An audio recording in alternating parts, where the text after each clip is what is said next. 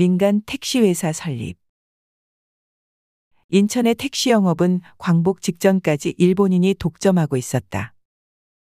그러나 관동 이가 신흥자동차부의 경영주 지은영 씨가 운수부로부터 개인 경영 택시 영업 면허를 받았는데 이것이 해방 후 인천 최초의 개인 경영 택시 영업 면허이다.